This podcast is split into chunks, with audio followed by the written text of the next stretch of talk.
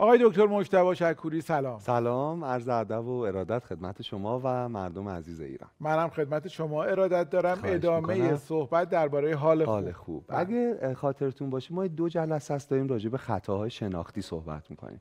گفتیم این فرضی که یه آدم منطقی وجود داره با استدلال با منطق گزاره ها رو میسنجه و تصمیمات استدلالی و منطقی می‌گیره در بسیاری از موارد فرض غلطیه. خیلی خطاها خیلی بایاس ها تو ذهن ما تو شناخت ما از دنیا وجود داره و لازمه که اندکی متواضع تر بشیم و با شناخت بخشی از این خطاها تو تصمیم گیریمون بهتر عمل کنیم. حالا اینجا یه کتابی رو می‌خوام معرفی کنم که به نظرم خیلی دقیق و خوب اینو توضیح داده. اسم کتاب زندگی در باطلاق فریبه.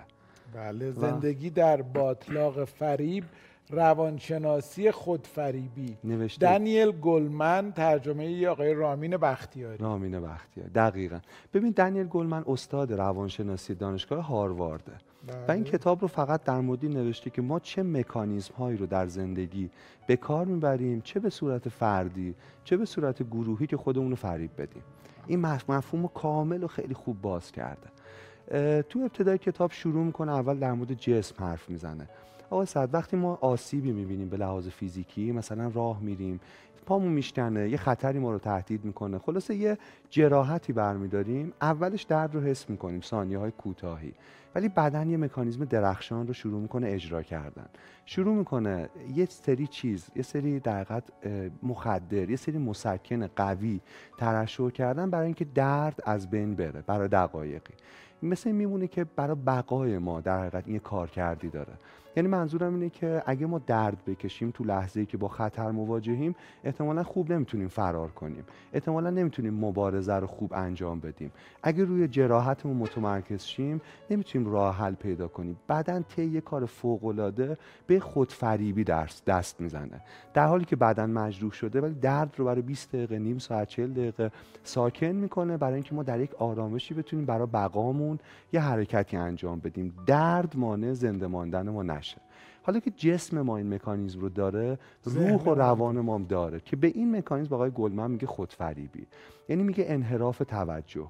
میگه گاهی وقتا مصیبتی و رنجی به ما اصابت می‌کنه ولی مغز مکانیزم های پیچیده ای داره برای اینکه ما اون رنج رو یه جوری می‌دونید نبینیمش یا اگه میبینیمش یه جوری شیرینش کنیم. خلاصه یه که الان مکانیزمش رو کامل توضیح میدم.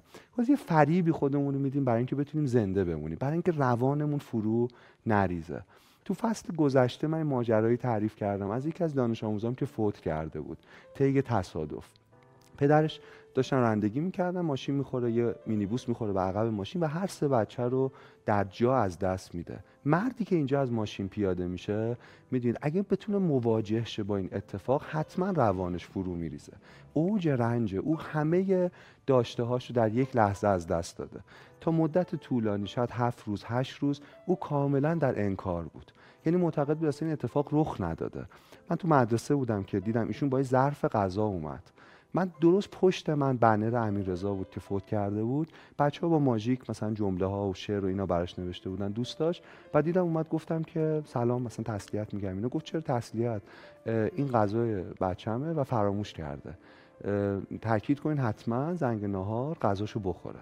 من در حالی که یه بنر 6 متر مربعی پشت من انقدر واضح داشت مرگ امیر رضا رو فریاد می‌کشید ولی این آقا نمی‌تونست اینو ببینه. می‌دونید؟ یعنی گاهی خودفریبی انقدر می‌تونه شدید باشه اگر رنج انقدر شدید باشه. در ختم بچه ها شرکت نکردن و بعد از 7 روز آروم آروم لبه های تیز واقعیت حباب انکارش رو ترکوند و آروم آروم وارد مرحله بعدی شد که خشم بود.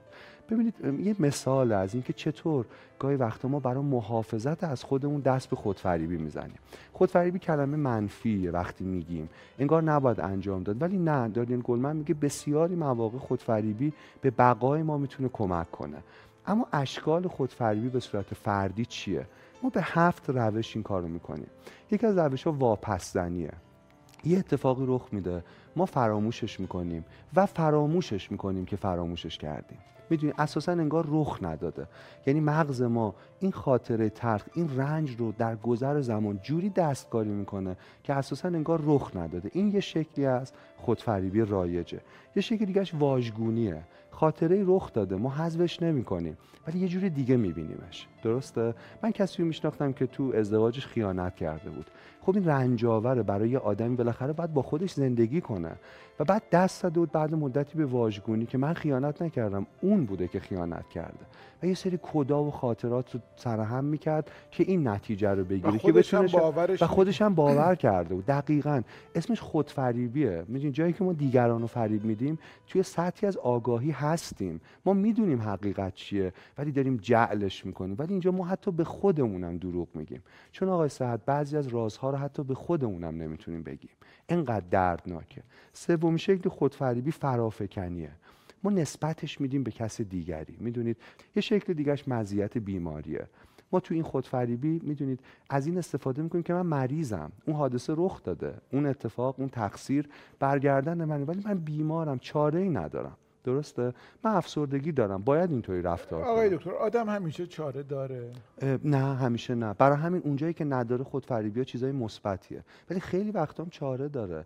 و اولین شرط این که چاره رو پیدا کنیم این که مسئولیت زندگی رو به عهده بگیریم. آدم با همه رنج که چاره نداره باید چیکار کنه؟ گاهی وقتا مغز این کارو بدون اینکه نیاز باشه ما کاری انجام بدیم خودش انجام نه خود اون اگر به این آگاه به نظرم پذیرش آسهت من یادتون باشه یه تکنیکی رو می‌گفتیم از درد درد داره و غم داره ولی, ولی میپذیره. آفا یعنی یه خط میکشیدیم رنجا رو به دو دسته تقسیم می‌کردیم. رنجایی که می‌تونیم عوضش کنیم چاره داره و رنجایی که نمی‌تونیم. و اونا رو می‌تونیم بپذیریم.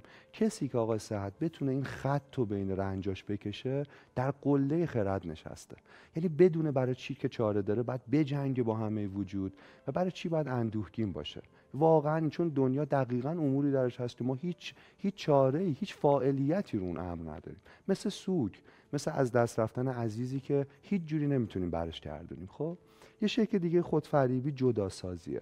یعنی اینکه ما اون حادثه رخ داده وقوع حوادث اتفاق افتاده ولی بدون برانگیختگی احساسات. انگار جداییم از اون حادثه. خودمون رو جدا می‌کنیم ازش. و آخرین شکل و شکل بعدیش معقول نماییه. از کار اون اخراج میشیم.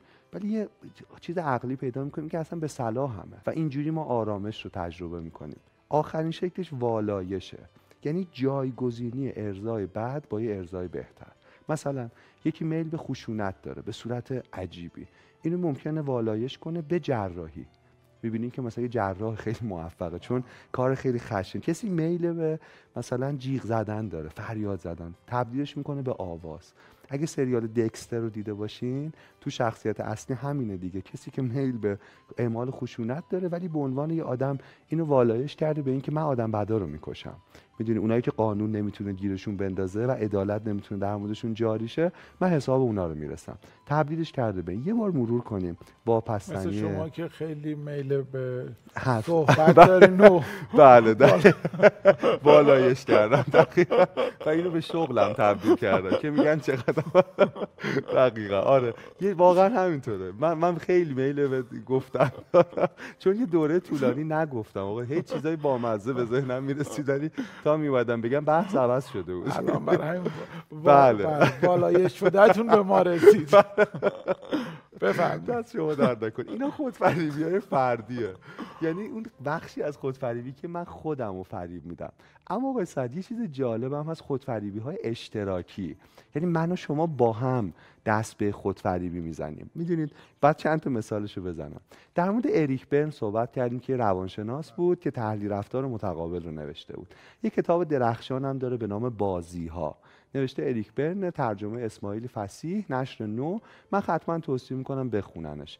و تو اون کتاب در مورد همین خودفریبی اشتراکی حرف می‌زنه. در واقع الگوهایی رو نشون میده که ما در زندگیمون طبق اون الگوها بازی می‌کنیم بازی می‌کنیم. و در حقیقت این خودفریبی و بسیاری از دعواها اون بازی است مشاجره ها اون بازی است لج بازی اون بازی, است. دلخوری اون بازی دقیقا. و ویژگی اصلی بازی ها دو تا چیزه. یکی اینکه ناخودآگاه خودمونم نمی‌دونیم داریم بازی می‌کنیم. و دو اینکه به قصد دریافت نوازشه. می‌دونید؟ مثلا یه چند مثال بزنم. اجازه این یادآوری کنم که در واقع نقشی رو که خودمونم نمی‌دونیم و بهمون داده شده رو میپذیریم و وارد اون بازی میشیم. توی فضای بین الاذهانی دو تا آدم در حالی که می‌دونن در واقع این یک بازیه به صورت ناخودآگاه می‌دونن دست به این می‌زنن. یه مثال بزنم. مثلا زندانیا تو زندان خیلی زندگی کسل کننده ای دارن خب؟ مجموعی از پیاده روی ها توی فضای محدود وعده های غذایی ورزش اگه به بازی دست می‌زنن برای اینکه بتونن زندان رو تحمل کنن. اسم بازی اینه که چجوری از اینجا دریم بازی چجوری از اینجا دریم رو انجام میدن. می‌دونن که راهی نیست از این زندان فرار کنن ولی هر روز با هم راجبش حرف می‌زنن. چه راهی وجود داره چه تونلی رو بکنیم کدوم نگهبانو می‌تونیم بخریم یا نمی‌دونم چی کار می‌تونیم بکنیم. این بازی در حقیقت به قصد این نیست واقعا فرار کنن. به قصد این که خودشون فریب بدن که ما داریم یه کاری می‌کنیم. وصف العیش نصف العیش آفرین. چه جوری از این؟ تو شرکت هم هست. گاهی وقتا من میرم شرکت ها مثلا کارگاه می‌بینم خیلی از آدما که از کارشون ناراضی ولی با هم یه فضایی دارن دم در شرکت. که یه روزی از اینجا در میریم درسته؟ دارم روی ایده کار می‌کنم که برم شرکت خودم بزنم. این رئیس خلاصه مغرور رو یه روزی حالشو در حقیقت اقدام عملی براش انجام نمیدیم. ولی با این بازی ها داریم تسکین میدیم رنجمون انگار راهی وجود داره. قابل تحملش قانون پرورش فکری کودکان خب. و جوانان سالها پیش تهیه کننده یه فیلمی بود. فیلم شاید مال استاد زرین کلک بود مطمئن نیستم. ولی به حال میشه پیداش کرد. اسم فیلم این بود آن که خیال بافت و آن که عمل کرد. داستان یه آدمی بود انیمیشن هم بود که زیر درخت سیبی خوابیده بود و داشت فکر می‌کرد به خودش خیال بافی می‌کرد. خب. که من میرم این سیب و نردبونی می‌ذارم میرم می‌کنم بعد می‌خورم بعد هستش رو میکارم. بعد یه درخت سیبی در میاد که چندین سیب میده. اون سیبا رو می‌خورم بعد میکارم بعد یه, یه باغ سیب. بود داشت از این فکرها می‌کرد همیشه یکی من سیب رو کرد خورد رفت. خورد و رفت. آن که دقیقا. خیال بافت آن که عمل کرد. دقیقا همینطور. یه بازی دیگه بگم بله. که خود فریبی اشتراکی. اینم جالبه. اسم بازیش اینه. چرا فلان کار رو نمی جواب آره اما بازی اینه که شما یه مشکلی دارین. تو مثلا رابطه عاطفیتون تو شغلتون یه عده دوستاتون رو جمع می‌کنین. همه هم می‌دونن ناخداگاه این بازیه. قرار نیست راه حلی پیدا شه. قرار شما نوازش بشین. مشکل رو طرح می‌کنین. میگه آره من اینجا هم گیر کردم. اینجوری هم این مشکل رو دارم.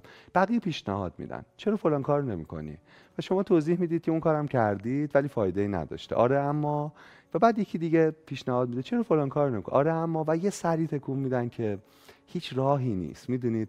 و در حالی جمع و ترک می‌کنید که اساسا شما اونجا نبودید که راه حلی پیدا کنید. شما با والدتون با بالغتون اونجا نبودید که اونجا بودید که بگید هیچ راه حلی نیست. و با این نوازش درک کنید اونجا رو ترک کنید که راهی. و اونا می‌دونن و ما وقتی اونا این لطفو در حق ما می‌کنن ما هم توی جلسه دیگه این لطفو در حق اونا می‌کنیم. می‌دونید؟ ما هم پیشنهاد جدی نمیدیم و اصرار نمی‌کنیم که ببین این میشه این می‌تونه اوضاع تو رو درست کن فقط بعد سرمون تکون بدیم و بگیم می‌دونی بیچاره فلانی. آقای دکتر این... منم الان این کارو کردم. در همین لحظه این کارو بعدا. چطور؟ شما که داشتین حرف می‌زدین خب. به آره اما من حواسم به شما بود. خب. سرم هم داشتم تکون می‌دادم. ولی گوش نمی‌دادم ولی چرا؟ گوشم می‌کردم. ولی نصف ذهنم هم درگیر این بود که کارگردان اون فیلم آنکه خیال با آنکه و فکر کنم آقای فرشید مسخالی بود. فرشید مسخالی بعد می‌گفتم حالا بفرمایید آره فکر کنم آقای فرشید ولی خب می‌تونیم هم سرچ کنیم حالا ببینیم ها؟ نکن حالا اشتباه کرد نه فکر می‌کنم آقای فرشید من احساس می‌کنم این برنامه دیگه ادامهش فایده نداره. پس ما در این لحظه. ما اینو قطع کنیم بریم سرچ کنیم تا هفته صحبت های عالی شما درباره فریب که خیلی وقتا این فریب رو نباید با یک بار منفی یک آره. بار در واقع تدافعی که می‌تونه به ما کمک کنه بپذیریم. خیلی ممنونم از کتابای درجه یکی آره. که معرفی می‌کنید. و من می‌خوام یه چیزی به بیننده با اجازهتون نشون بله، بدم. این کتابا رو آقای دکتر شکوری فقط معرفی نمی‌کنن. ببینید به دقت به دقت همه رو خوندن حاشیه نویسی کردن و فقط هم اولاشو نخوندن. تا آخرش هم خوندن. و مثلا همین کتاب و آخرش حالا دوربین ما نشون بده نوشتن عالی بود این کتاب. هشت بهمن 97 یعنی چند روز پیش. بله، چند روز پیش. یعنی آخرین کتابایی رو که خوندن اسارش و در واقع جوهرش رو در اختیار ما قرار میدن و این خیلی خیلی من ممنونم که شما این فرصت رو به من دادید که این کار بکنیم چون آقای صد من واقعا ناخیلی ناقص است در حقیقت دانشم تو این حوزه. فقط جستجو دارم می‌کنم و خیلی خوشحالم. این شانس رو دارم چون هزاران نفر بهتر از منن. یعنی مباحث بهتر از من خوندن. فقط شاید من خوش شانس بودم که می‌تونم در مورد چیزایی که دوست داشتم و خوندم با مردمم حرف یه چیز درباره شانس یه جمله خوندم ولی خیلی به نظرم درسته و خیلی دوستش دارم.